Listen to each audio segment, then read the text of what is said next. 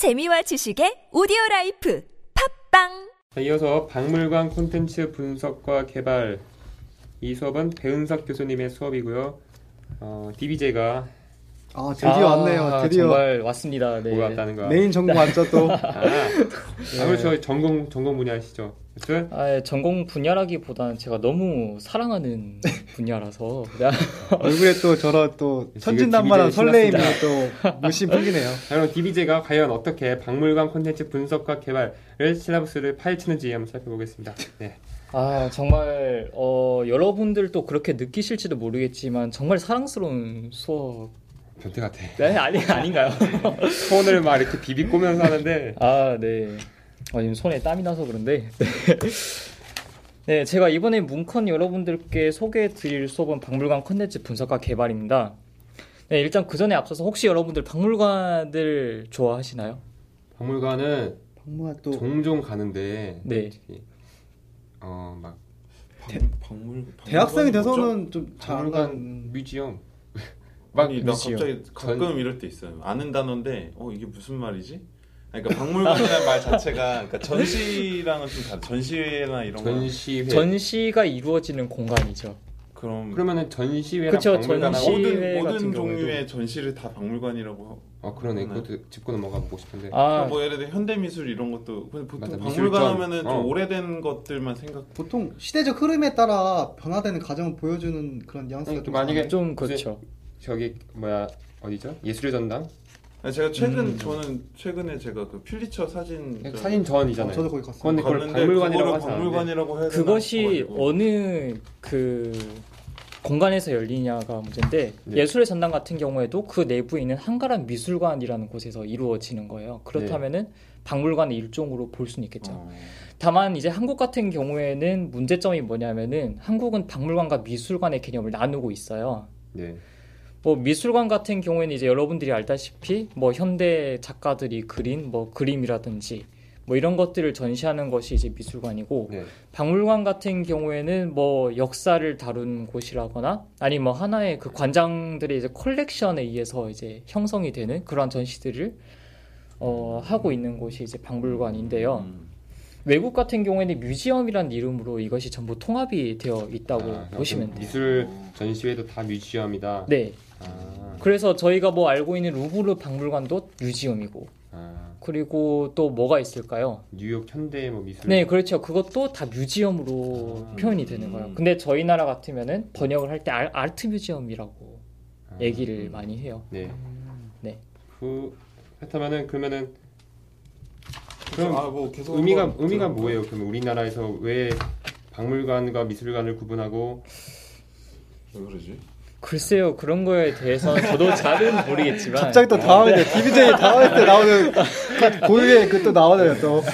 네, 그런 거에 있어서는 저도 왜 굳이 왜 그렇게 나눴는지에 대해서는 잘 모르겠어요. 하지만 우리나라의 경우에는 외국과는 다르게 박물관과 미술관의 개념을 확실하게 나눈다는 거. 음. 그래서 여기에 이제 그 종사하시는 분들을 봐도 색깔이 상당히 판이하게 달라요. 미술관과 박물관에 네. 음. 좀 미술관 같은 부분에 조금 세련되고 네. 그리고 뭔가 좀 현대적인 그쵸, 그런 감각을 그쵸. 따라가려고 하시는 분들이 많은 반면에 네. 박물관 같은 경우에는 이게 상당히 흥미로운 게 박물관 같은 경우에 또 보수적인 아, 또 그쵸. 그러한 입장에서는 물론 다들 그렇다라고 말씀을 드릴 수는 없지만 네. 대다수가 이렇게 경향성. 네 그렇죠 경향이 그렇다는 거를 이제 말씀드리고 싶어요. 이게 의미하는 것이 무엇인지는 앞으로 한번 차차 살펴보도록 네 그렇죠. 네. 이어서 얘기해 주세요. 네 그래서 자 각설하고 이제 그러면 어떤 박물관들 주로 가보셨는지 아, 최근에 최근 최근이 아니더라도 저는 거기 갔었어요. 그 기억에 남는 제천에 제천에 제천, 아, 네. 네, 아시죠? 제천에 네 그 다양한 유적 유적물들을 문화 아, 문화유산들을 네. 모아둔 곳인데 그래서 네. 공원을 형성해 둔 거예요. 공원을 아 거기가 진천 종박물관일 아, 거예요. 진천. 네. 네. 그 호수 옆에 있는 건데 네 맞아요. 아, 역시 또 데이터베이스네요. 또 전국의 주요 박물관을 깨고 있는 또. 옛날에 이거는 자신 그- 있어요. 박물관 전국에 있는 박물관 어디라고 얘기를 하면은 와. 이거는 다 알 수. 있습니다. 진짜로. 네. 걸어다니는 이게 박물관 어플. 사람이 뭐 하나 잘해야 돼. 하나 하면 잘해야 돼. 혹시 이 박물관 어디 있냐라고 여쭤보시면 제가 그것도 저는 그 등대 박물관 갔었거든요. 아 포항에 있는 아닌데? 뭐 아닌데? 어 등대박물관 네, 포항에 있는 거. 용인 그쪽에 있는 되게 좀 조그만데 아, 등대박물관이- 거 취급 안 하니까. 아 또 취급 안 하나요 그거는 또? 포항에, 아니요, 포항에 뭔가 유명한 게 DBJ가 오늘 당황하는 일이 많습니다. 또 감정 기복이 심하네요 유난히. 또. 용인에 등대박물관이 있어요. 그 광주랑 용인 그 사이에 분당 쪽 그쪽에 있거든요. 넘어가는 그 조그만. 그게 어. 뭐 상시 쪽으로 열려 있는 그런 건가요? 그렇죠. 네, 상시적으로 그런가요? 음. 새로 열려 있는 곳인가 봐요. 자기가 모르는 데이터- 새로 연구. 데이터베이스가 아직 업데이트되지 아, 않았어요. 업데이트 안 해요, 네. 그래서 지금 되게 박물관에. 대해서 궁금한 게 많아지고 있는데 음. 그걸 본 방송에서 또 해보도록 하고 일단 네. 실험수에 대해서 얘기해 주세요. 어, 제가 지금 이런 말씀을 드린 이유는 제가 일단 여러분들이 박물관에서 어, 무엇을 얻고 있습니까? 여기 교수님께서 학습 목표에도 이제 말씀을 하셨는데 이거에 대한 게 저도 상당히 개인적으로 궁금했었거든요. 여러분들은 박물관에서 어떠한 것들을 얻고 있는 건지. 그래서 어, 이번 박물관과 컨텐츠 분석과 개발 수업에서는 이렇게 박물관이란 무엇인가에 대한 정의와 네. 함께 네. 여러분들이 어떻게 박물관을 대해야 되고 네. 음. 네, 그거에 대한 해답을 찾아보실 수 있지 않을까 하는 큰 기대를 갖게 되는 수업입니다. 아, 아마 대다수의 사람들이 박물관이라고 하면은 뭐 딱딱하다, 재미없다, 고루하다 이렇게 생각을 하실 수가 있을 네, 것 같아요. 그쵸, 비교적으로.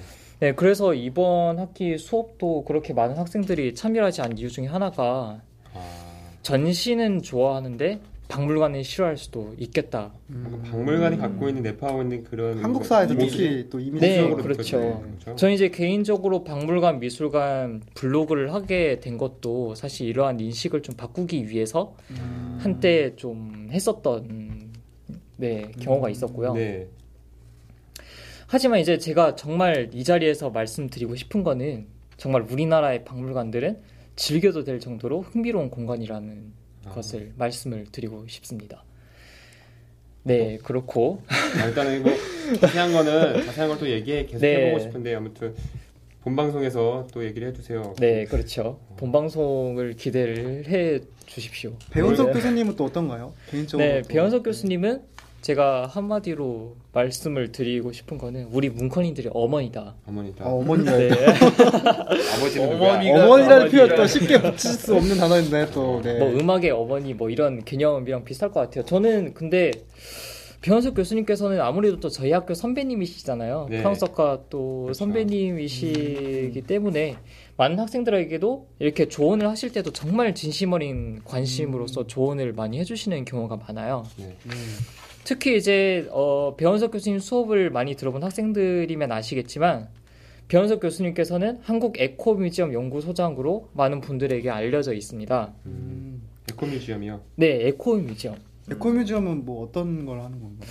ecomuseum이라는 거는 어 이제 프랑스나 일본 등지에서는 상당히 많이 알려져 있어요. 네. 근데 이제 한국 같은 경우에는 무척 지금도 많이 이제 알려지고 있긴 하지만 아직까지는 생소하거든요. 그래서 어 eco museum이라는 게 좀 생태학적인 의미를 담고 있어요. 음, 예를 들면은 한 지역의 역사라든가 또 뭐 한 지역의 사람들의 이야기 그런 것들을 또 하나의 그 컨텐츠 컨텐츠들을 여러 군데를 모아서 하나의 그 큰 박물관 을 아. 만드는 거예요. 나는 뭐 ecomuseum이라 해서 뭐 자연 관련된 거, 뭐 생태계 관련된 건 줄 알았는데 그런 게 아니고 네, 그런 거는 이제 green museum이라고 아, 하면 되겠죠. 네, ecomuseum. eco museum은 또 그런 거랑은 또 다른 개념의 museum이라고 음. 생각을 하시면 되겠습니다. 네. 뭐 여기 소장을 맡고 계시다. 네, 그렇죠. 거기에서 이제 연구 소장을 맡고 계시고 매 학기마다 틈틈이 이제 하- 많은 학생들한테도 eco museum에 대한 소개를 해주시기도 하는데 네. 뭐 작년 같은 경우에는 어, 수업을 들으셨던 문컨 여러분들도 아시겠지만 어, 교수님께서 정말 엄청난 기획력으로 추진하셨던 익선동 마을박물관 혹시 아시나요? 특별 전시회 뭐죠? 전시회 갔다는 건가요? 갔다는 건 아니고 학생들이 직접 박물관 기획과 준비에 참여를 아. 시키셨어요. 음. 교수님께서 직접. 그러면서 이제 아 박물관이라는 건 이렇게 형성이 되는구나. 박물관 전시 기획은 이렇게 진행이 음. 되는구나. 이런 것들을 또 이런 네 또- 직접 체험을 할 수 있는 기회를 음. 오. 네 기회라고 할게요. 또 이거 좀 반발한 학생들 있을 것 같은데 네 그런 이제 기회를 마련해 주시기도 하셨고요. 네. 네, 하지만 이제 제가 교수님하고 이 사석에서 만날 뵐 자리가 있었는데 이번 수업에서는 에코 뮤지엄보다는 주로 이제 전통적인 박물관, 이제 여러분들이 주로 잘 알고 있는 박물관이라고 생각을 하시면 돼요. 이런 형태들을 다루실 것으로 생각이 듭니다. 커리큘럼 보면 세- 네. 우리나라 박물관뿐만 아니라 네. 세계 박물관을 또 알아보는 또 시간도 있는데 네. 굉장히 좀 재밌 흥미로운 또그 전반부가 세계의 박물관이고 후반부가 한국의 박물관으로 이렇게 나눠져 있네요. 네, 그렇죠. 어, 교수님께서 아무래도 프랑스에서 유학을 하신 경험이 있고, 음. 최근 같은 경우에도 피디프라는 지방의 어, 에코 뮤지엄에 대한 그런 또 논문을 또 쓰셨기 때문에 네. 세계 박물관, 특히 이제 프랑스 박물관 같은 경우에는 교수님께서 빡싹하게 또 잘 알고 계시지 않을까 생각이 듭니다. 그 이게 박물관 콘텐츠 분석과 개발인데 어, 문화 콘텐츠에서 박물관이라는 어, 이름을 많이 들어봤습니다. 하지만 우리가 일상생활에서 박물관이 굉장히 저는 사소 세- 생소하게 느껴지거든요. 그래서 뭐 음, 특별한 일이 아니면 가지 않기 때문에 저는 그게 궁금한 거예요. 그래서 DBJ가 생각할 때 박물관은 어, 무엇인지, 그러니까, 그러니까, 그러니까 어떻게 생각하는지, 그러니까 좀 쉽게 박물관은 이런 곳이다라는 거를 한번 정리해서 듣고 싶은 거예요. 아, 네, 이런 곳이다. 박물관 이런. 하는 곳이다. 이게 또 아, 준비됐나요? 아니, 준비됐나요?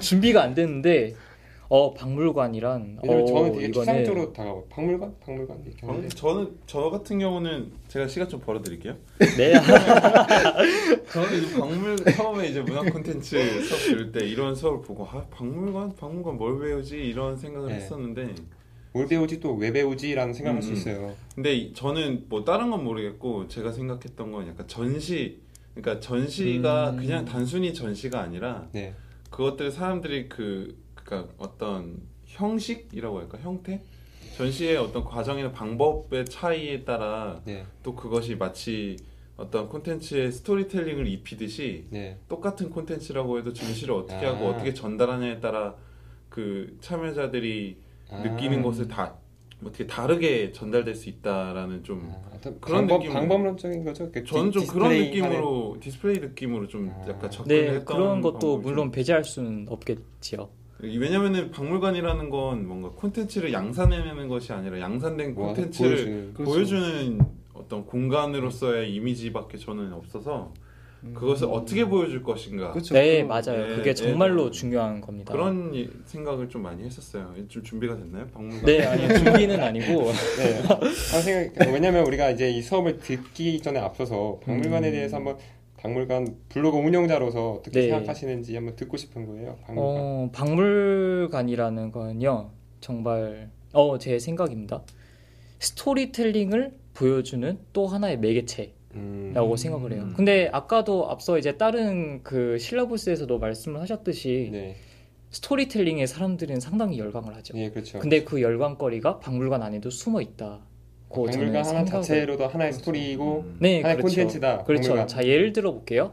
자, 지금 남한에는 국립중앙박물관이 있고 네. 북한에는 조선중앙역사박물관이 있습니다. 네, 이두 개의 차이가 뭐냐면은 우리나라 같으면은 당연히 이제 우리나라의 역사를 제 1층에서는 한국의 역사를 따라서 설명을 해주고 2층에서는 어 그러한 것들 뭐 예를 들면 기증 전시실도 전시실도 있지만 조금은 이렇게 뭐 회화라든가 이런 관련된 컨텐츠들 그리고 3층 같은 경우에는 세계 박물관들 세계의 그 컬렉션들까지도 이제 보여준단 말이에요. 그렇게 전반적으로 한국의 문화와 앞서서 또 아시아 문화를 함께 이제 소개를 함으로써 좀 아시아 속에 있는 대한민국의 모습도 음. 살짝 보여주고 있지 않을까라는 생각이 드는데 네. 북한 같은 경우에는 자 제1선 1 전시실에 뭐가 있을 것 같아요? 김, 막 김일성, 네. 김정은의 역, 막 그런 거 있겠죠. 맞아요.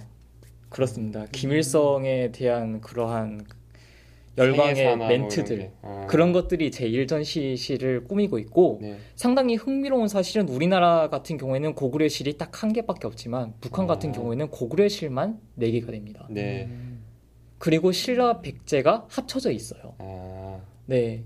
그런 그만큼 경우는 또 어떻게 하나요? 또 네. 디테일한 너무 디테일한데? 갔다 오셨나? 네, 갔다 저도 가보고 싶어요. 북한의 박물관들은 정말 저도 음. 한번 정복해보고 싶은 또 하나의 욕망이 돼서 남한 북- 남한 박물관과 북한 박물관이 그렇게 다른데 네 그런 식으로 이렇게 서로가 얘기를 해주는 스토리텔링이 또 아. 각자의 관점에 따라 또 달라요. 기획자의 관점과 의도에 따라서 그렇죠. 또 재구성될 수 있고 네, 다양한 그렇죠. 관점을 보여줄 수그 있다. 나라의 사회, 음. 사회 그리고 역사 그리고 네, 그렇죠. 그런 것들에 따라서 또 달라지는 것이 음. 박물관이기 때문에 여러분들이 박물관을 관람을 하게 된다면은 이런 부분도 한번 감안을 하고 보시면 또 좋지 않을까 음, 생각이 듭니다. 네. 그 그게 있지 않나요? 그 뭐지 막 소개해주는 그 직업 그거 큐레이터? 큐레이터. 큐레이터라고 하나요? 네. 그것도 요즘 좀 약간 유망 그렇죠. 직업으로 또 많이. 큐레이터 같은 경우에는 이제 그 여러 가지 이제 조사들을 하게 되면은 가장 그 삶의 질이 높은 그 음. 그런 아마 제가 알기로는 초등학교 교장 이후로 한 2, 3등 차지하는 걸로 알고 있습니다. 초등학교 교장은 왜 있는지 초등학교 교장이 1등이에요. 1등이고요. 네, 그다음에 2, 3등 정도가 큐레이터가 차지하게 되는데 음. 그만큼 이제 많은 사람들을 대하기도 하고 네. 그리고 박물관에 한번 맞들리게 되면은 이게 헤어나올 수가 없습니다. 지극히 주관적인 것좀 아닌가요? 지극히 주관적인 것 같은데? 금방 빠져나올 수 있을 것 같아요. 어쨌든 저, 네. 저는 그거 같아요. 그러니까 박물관 콘텐츠 분석과 개발을 이번에 어, DBJ가 청강을 하시는 하실 예정인가요? 네, 저 아? 같은 경우에는 청강을 할 음. 예정이고요. 이게 청강할 정도로 박물관에 대해서 굉장히 열정과 열정과 애정을 갖고 있는 DBJ인데 그만큼 이 우리가 이 방송에서 DBJ가 어떻게 박물관에 대해서 앞으로 얘기할지도 기대가 되고 오늘 궁금증 궁금증들이 지금 되게 많았어요. 저희 진행자들한테도 네. 오늘 다 못 물어본 것들 앞으로 물어볼 테니까 어떤 만발의 준비를 어, 네. 열심히 해와야겠네요. 네. 바랍니다. 아무튼 박물관 콘텐츠의 분석과 개발 배현석 교수님의 수업 슬라브 스파이치기는 여기서 마치도록 하겠습니다.